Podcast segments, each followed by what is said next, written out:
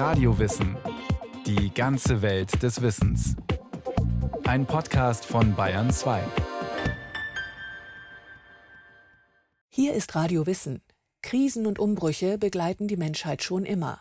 Kriege, Krankheiten, Klimaveränderungen. Immer wieder mussten Menschen sich anpassen, neue Wege gehen. Und heute stecken wir auch in massiven großen Krisen. Klimawandel, die Corona-Pandemie, Kriege stellen die Menschheit vor immense Herausforderungen. Handeln ist angesagt. Doch vielerorts herrschen Lähmung und Stillstand. Warum? Ich denke, wir sind auf jeden Fall in einem Umbruch und zwar in einem tiefgreifenden Umbruch. Wir müssen einmal überlegen, ist es eigentlich angemessen, dass wir angesichts einer vor unseren Augen laufenden Großkrise, die die Menschheit insgesamt bedroht, nicht bereit sind zu sehen, dass Menschen sterben und sterben werden, dass Menschen in vielfaches Leid gestoßen werden. Warum bleiben wir hier untätig? Deshalb ja auch müssen es die Katastrophen sein, müssen es wirklich die großen Desaster sein, die uns wecken. Haben wir dafür die geistige Kraft, einen Aufbruch zu wagen? Oder werden wir wie das Kaninchen vor der Schlange erstarren und letztlich uns von diesen Transformationsprozessen davontragen lassen, ohne dass wir selber überhaupt noch die Steuerung darüber behalten? Aufbruch, Umbruch, Krise, Wandel. Das sind Begriffe, die seit vielen Jahren fester Bestandteil der Lebensrealität sind. Nichts wird mehr bleiben, wie es war. Ist oft mahnend zu hören. War die Krise früher ein Aufbruchssignal, ein Durchgangsstadium in eine bessere Zukunft, ist sie heute für viele einfach nur angsteinflößend, aufgrund der Vielzahl und der Komplexität der aktuellen Herausforderungen. Schon in den 1970er Jahren mahnte der Club of Rome in seinem Bericht zur Lage der Menschheit Die Grenzen des Wachstums sind erreicht. Werden Industrialisierung, Bevölkerungsentwicklung, Unterernährung, Ausbeutung von Rohstoffreserven und Zerstörung des Lebensraums weiter so exponentiell wachsen wie bisher, bricht das Wirtschaftssystem bis spätestens 2100 zusammen. Heute, rund 50 Jahre später, hat sich die Weltbevölkerung verdoppelt und der globale Konsum verzehnfacht. Wandel? Fehlanzeige. Die Menschen gehen lieber zugrunde, als dass sie ihre Gewohnheiten ändern. Leo Tolstoi. Seit dem mahnenden Resümee des Club of Rome vor 50 Jahren kamen weitere Herausforderungen hinzu. Klimawandel, Artensterben, große Flüchtlingsströme, weil Teile der Erde schon heute unbewohnbar sind. Die Welt schreit förmlich nach radikalem Wandel, doch der bleibt bisher aus. Eine neue Art zu denken ist notwendig, wenn die Menschheit weiterleben will. Albert Einstein Wir stecken inmitten einer Veränderung. Wir stecken inmitten dessen, was die Griechen eine Krisis nannten, eine Situation, bei der man nicht genau weiß, wie sie ausgehen wird. Krisis heißt ursprünglich der Dachfürst, ja, also da kann es nach links runtergehen oder es kann nach rechts runtergehen. Es wird in eine Richtung gehen, wir wissen aber nicht genau in welche. Und wird es uns gelingen, auch eine positive Vision davon zu entwickeln? Sagt Christoph Quarch, Philosoph und Theologe. Epochale Umbrüche gab es schon immer in der Menschheitsgeschichte. Seit einiger Zeit aber scheint es, als drehe sich das Rad immer schneller. Pandemie, Flutkatastrophe, Erderwärmung, Waldbrände. Doch heute geht es um nicht weniger als um das Überleben der Menschheit. Der letzte Weltklimabericht kam zusammenfassend zu dem Ergebnis, die Erde wird zwar immer weiter bestehen, doch der Mensch wird bald nicht mehr auf ihr leben können, sofern er sein Verhalten nicht radikal ändert. Trotzdem ist die Menschheit erstarrt, wie das Kaninchen vor der Schlange. Wie kann das sein? Zum einen kommt zusammen, dass wir Menschen Gewohnheitstiere sind und einfach Schwierigkeiten haben, da loszulassen und uns grundlegend anders zu orientieren. Dr. Klaus Eurich, emeritierter Ethikprofessor. Deshalb ja auch, müssen es die Katastrophen sein, müssen es wirklich die großen Desaster sein, die uns wecken. Und wir müssen auch sehen, aber das ist auch nur eine These von mir, dass ein Großteil der Menschen diese Fragen überhaupt nicht interessieren. Es interessiert sie überhaupt nicht, was mit der Erde passiert, solange der Kühlschrank voll ist. und der Tank des Wagens gefüllt ist. Neben den Gleichgültigen gibt es auch die vielen Mutlosen, die, die sagen Ich als winzig kleines, unbedeutendes Individuum, ich habe doch nicht die Kraft, die Welt zu verändern. Sollen die anderen mal machen, oder die Politik, oder die anderen Länder. Die Zahl derer, die auf die Straße gehen, ist noch zu klein. Es ist nicht die Mehrheit. Dabei geht es um große, globale Prozesse. Lauter könnten die vielen Aufschreie nach Wandel gar nicht sein. Trotzdem haben wir aus dem vorigen Jahrhundert kommend alle die Vorstellung, dass es irgendjemanden geben muss, den lieben Gott oder den Kaiser oder den König oder die Regierung, dass es irgendjemanden geben muss, der das in die Hand nimmt. Und das ist, glaube ich, eine Illusion. Gerald Hüther, Hirnforscher. Das Wichtigste, was wir zuerst einmal in die Köpfe der Menschen bringen müssen, ist, dass sie aufhören daran zu glauben, dass jemand anders es für sie macht. Das ist die allerwichtigste Veränderung. Solange die immer noch hoffen, dass die Chinesen es schon alleine machen oder dass irgendwann ein großes Weltgericht kommt, was es macht, solange braucht man sich auch selbst gar nicht anstrengen. So, das heißt, aus dieser Erkenntnis heraus gibt es nur einen, der diese Welt retten kann, und das bin ich. Alle wollen die Welt verändern, aber keiner sich selbst. Leo Tolstoi. Eine Umfrage der FOM Hochschule in Stuttgart im Sommer 2021 ergab, obwohl drei Viertel davon überzeugt waren, dass die Welt auf eine ökologische Katastrophe zusteuert, wollten sie ihr Verhalten nicht ändern. Auf Auto, Urlaub und Fleisch zu verzichten, das kam für die Mehrheit nicht in Frage. Manche finden. Noch nie war die Menschheit so klug und fortschrittlich und gleichzeitig so doof. Der Begriff doof ist ziemlich hart an dieser Stelle. Ich würde da eher mit dem großen Philosophen der Aufklärung Immanuel Kant sagen, es ist eine Unmündigkeit und diese Unmündigkeit ist weitestgehend selbstverständlich. Seit einiger Zeit scheint irgendwie Schluss zu sein mit dem saturierten vor sich hin Dämmern. Es scheint, als drehe sich die Erde immer schneller. Die Zeichen werden immer deutlicher. Die weltweite Pandemie, Dürren, die ganze Ernten zerstören, Fluten, die ganze Landstriche wegspülen, weltweite Brände, die alles Leben vernichten, das von Menschen, Tieren, Pflanzen. Ich glaube, wirklich verstehen, also verstehen, dass es uns ergreift, können wir nur durch Schmerzen. Also, dass es uns wirklich erreicht. Vor dem Fernsehapparat zu sitzen und ein entsprechendes Feature zu sehen über das, was der Weltklimarat meint, ist das eine. Kognitiv werde ich das verstehen und dann mit dem Glas Wein in der Hand zu meiner Frau sagen, ach wie schrecklich. Aber das hat überhaupt nichts zu tun mit der Art und Weise dann, wie ich lebe und wie ich konsumiere. Da ist ein Bruch. Da ist ein ganz tiefgehender Bruch in uns. Und solange dieser Bruch auch nicht bewusst ist, glaube ich, wird sich nichts ändern können. Wandel durch Schmerzen. Ist das die Lösung? Im Privaten funktioniert das oft, aber im Großen? Und reichen die Schmerzen schon aus für den großen Wandel? Anfang 2020. Ein winzig kleines Virus stellt die Welt auf den Kopf. Vollbremsung im laufenden Betrieb, Ende der Spaßgesellschaft. Von heute auf morgen wird beinahe die gesamte Menschheit zum Stillstand gezwungen. Keine Ablenkung mehr. Neben allem Leid und allem Schrecken trug dieses weltumspannende Ereignis eine riesengroße Chance auf Erkenntnis in sich. Die Chance, sich in der erzwungenen Stille existenzielle Fragen zu stellen. Wo will ich hin? Was ist wirklich wichtig? Wohin entwickelt sich die Menschheit? Was könnte mein Beitrag dazu sein? Und worum geht es wirklich im Leben? Ich denke, Covid oder diese Pandemie hat uns eigentlich sehr deutlich gemacht, was in dieser Gesellschaft schiefläuft. Es sind Dinge deutlicher geworden wie unter einer Lupe oder wie unter einem Brennglas, die auch vorher schon da waren, die man jetzt aber noch klarer zu Gesichte bekommen hat. Der Philosoph Christoph Quarch sah in der weltweiten Pandemie eine große Chance zum Neustart. So hieß auch sein Buch Neustart 15 Lehren aus der Corona-Krise. Die Natur lässt sich nicht beherrschen. Wir müssen die Wildnis respektieren. Verzichten ist möglich. Egoismus ist out. Hießen einige dieser 15 Corona-Lehren. Es waren Chancen.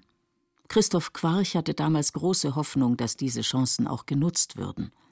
Er hoffte, dass nun die Zeit gekommen sei, grundlegende Dinge zu überprüfen. Unser Verhältnis zur Natur, unser Verhältnis zu anderen Menschen, unsere Ökonomie, unsere Politik, unsere privaten Prioritäten. Diese Überprüfung hätte zu einem wirklichen Paradigmenwechsel führen können. Hätte.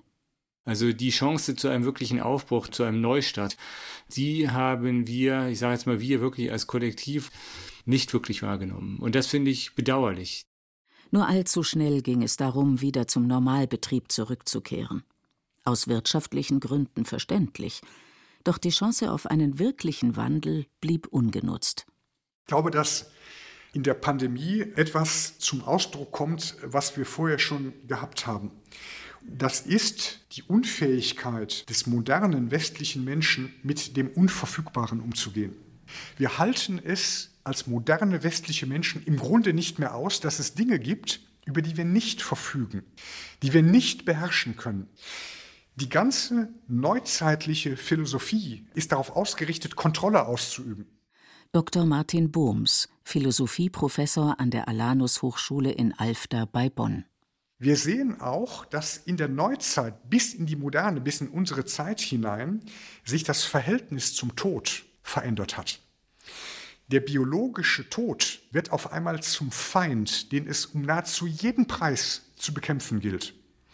Mit den Gründervätern der neuzeitlichen westlichen Philosophie beginnt der Kampf gegen das Sterben. Und ich glaube, es ist wichtig, dass wir uns angesichts dieser Pandemie, wo uns dieses Thema aufgenötigt wird, dass wir lernen, mit diesem Thema neu umzugehen, dass wir lernen, uns diesem Unverfügbaren zu stellen und auch einmal einen Blick nehmen auf dieses Ideal, alles kontrollieren zu können, dieses Ideal der Perfektibilität auch des Menschen. Und es ist eine Aufgabe des Menschseins, dazu eine Haltung zu finden. Auch dazu kann eine solche Pandemie uns anregen.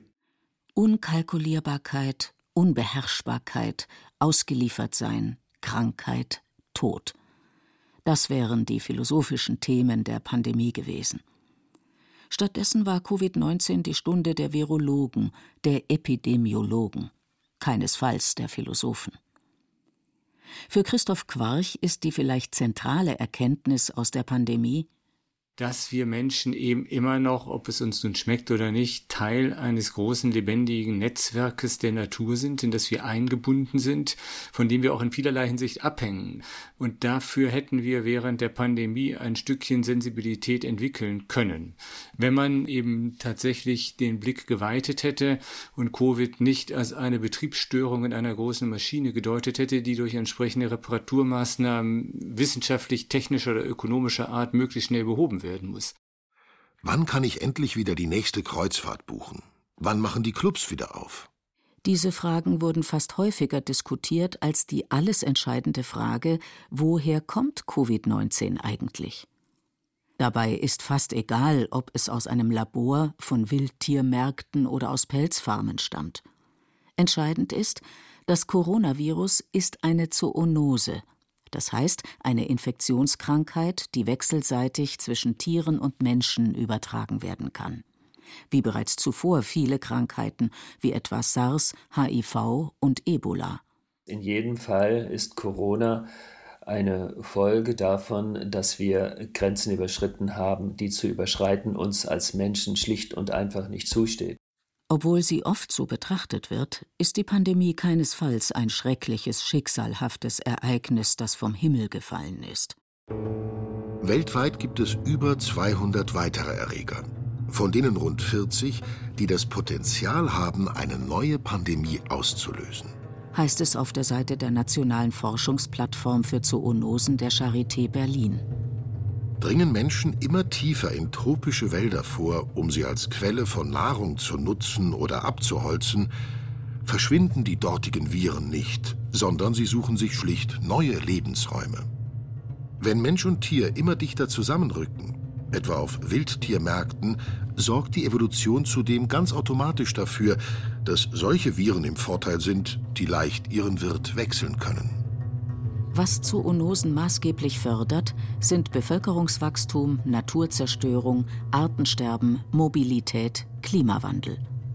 also die ganz großen Probleme unserer Zeit, die nach Wandel schreien.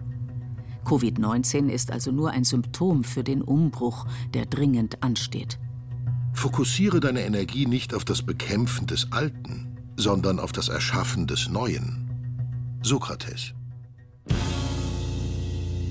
Wohin könnte die Reise also gehen? Lösungsansätze gibt es schon genug, doch die werden nicht oder nur zögerlich umgesetzt. Für den Philosophen Christoph Quarch braucht es dafür einen radikalen Umbruch im Denken. Wir müssen viel stärker wieder systemisch denken lernen, begreifen, dass wir eben nicht mit linearen technischen Interventionen und auch eine Impfung ist am Ende des Tages eine technische Intervention. Es ist in keiner Weise eine irgendwie systemische Lösung, die uns in die Lage versetzen würde, künftig mit solchen Pandemien besser klarzukommen, beziehungsweise schon im Vorfeld ihrer Herr zu werden. Die Wurzel des Denkens, das die Welt in eine Sackgasse geführt hat, liegt laut Christoph Quarch in dem trügerischen Gedanken, wir müssen uns die Welt dienbar machen. Descartes, den man vielleicht nicht als Urheber, aber als den ersten Analytiker dieses Mindsets ins Feld führen kann, sagte, Ziel und Würde des Menschen liege darin, als Maître et Possesseur de la Nature aufzutreten, also als Herr und Meister über die Natur. Und in diesem Denken sind wir nach wie vor verfangen. Nicht? Wir begreifen uns nicht als Bürger eines lebendigen Kosmos, wie die alten Griechen das taten, als eingebunden ins große Netz des Lebens, wie es auch viele indigene Kulturen bis heute tun, sondern wir sehen uns eben als mächtige Subjekte, die mit Hilfe ihres Wissens und ihrer Technik und auch ihrer Ökonomie Macht über die Natur gewinnen können und die letzten Endes ihre menschliche Würde darin meinen, sehen zu müssen, dass sie eben sich die Natur untertan machen. Alles, was gegen die Natur ist, hat auf Dauer keinen Bestand. Charles Darwin Endlichkeit, Verbundenheit, achtsamer Umgang miteinander und mit der Natur, all das hätte Corona lehren können.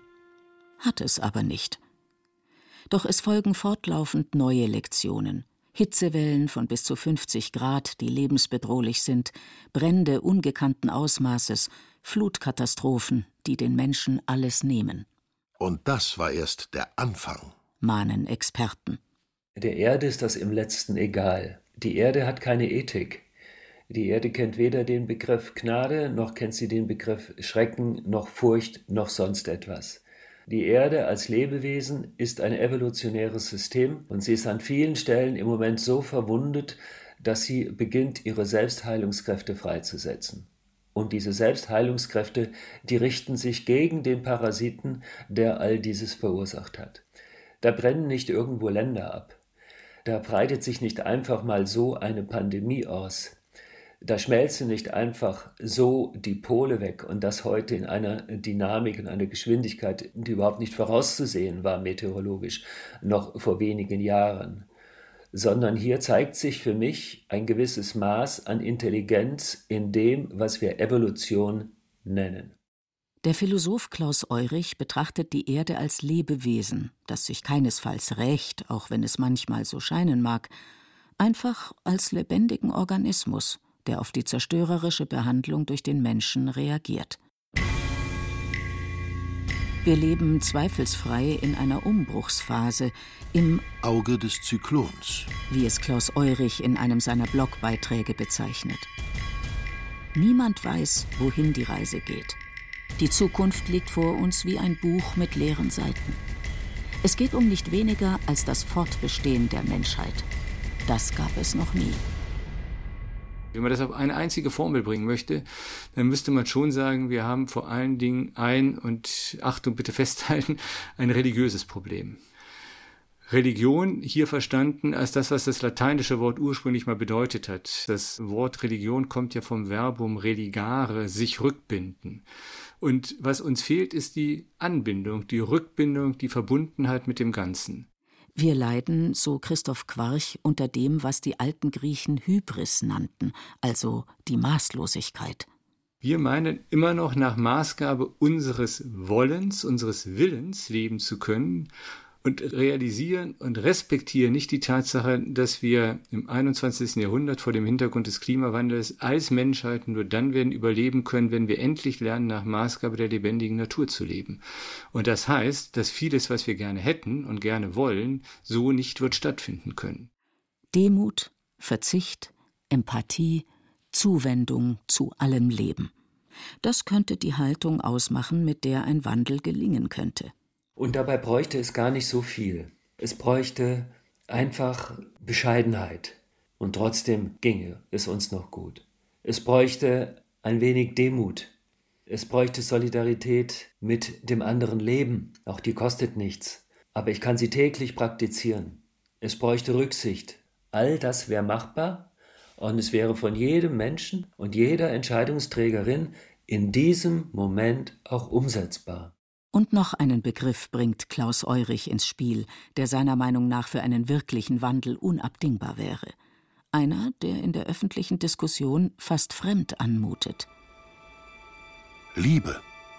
Sie darf sich heute auch nicht mehr auf das beschränken, was Jesus Nächstenliebe genannt hat, sondern es geht auch um die Fernstenliebe, also die Liebe zum Leben und zum Sein an sich.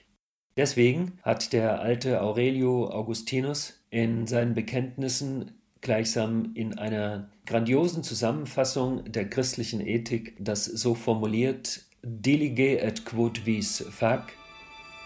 Liebe, und dann kannst du tun, was du willst.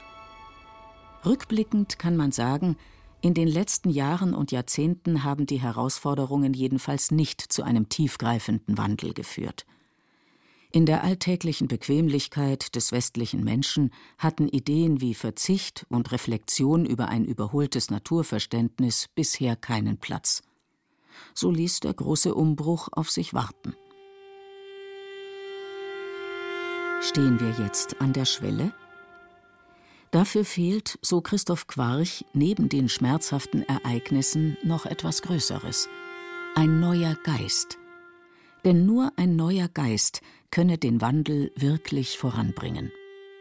Wenn wir diese geistige Operation vollziehen und dann eine Vision davon entwickeln, wie wir eigentlich leben wollen, wenn es uns gelingt, wie man heute so gerne sagt, ein Narrativ zu finden, ein Bild zu finden, eine Sprache für das zu finden, was uns Menschen wirklich in der tiefsten Tiefe unserer Seele umtreibt, dann glaube ich tatsächlich, dass ein neuer Geist die Menschheit ergreifen kann. Und das lehrt nun wiederum die Geschichte. Wenn ein neuer Geist in der Welt weht, dann kann innerhalb von kürzester Zeit eine echte Transformation des Denkens stattfinden. Die gute Nachricht ist, es hat in der Geschichte immer wieder stattgefunden.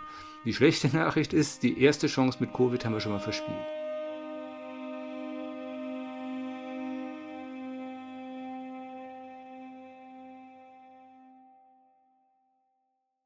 Das war Radio Wissen, ein Podcast von Bayern 2.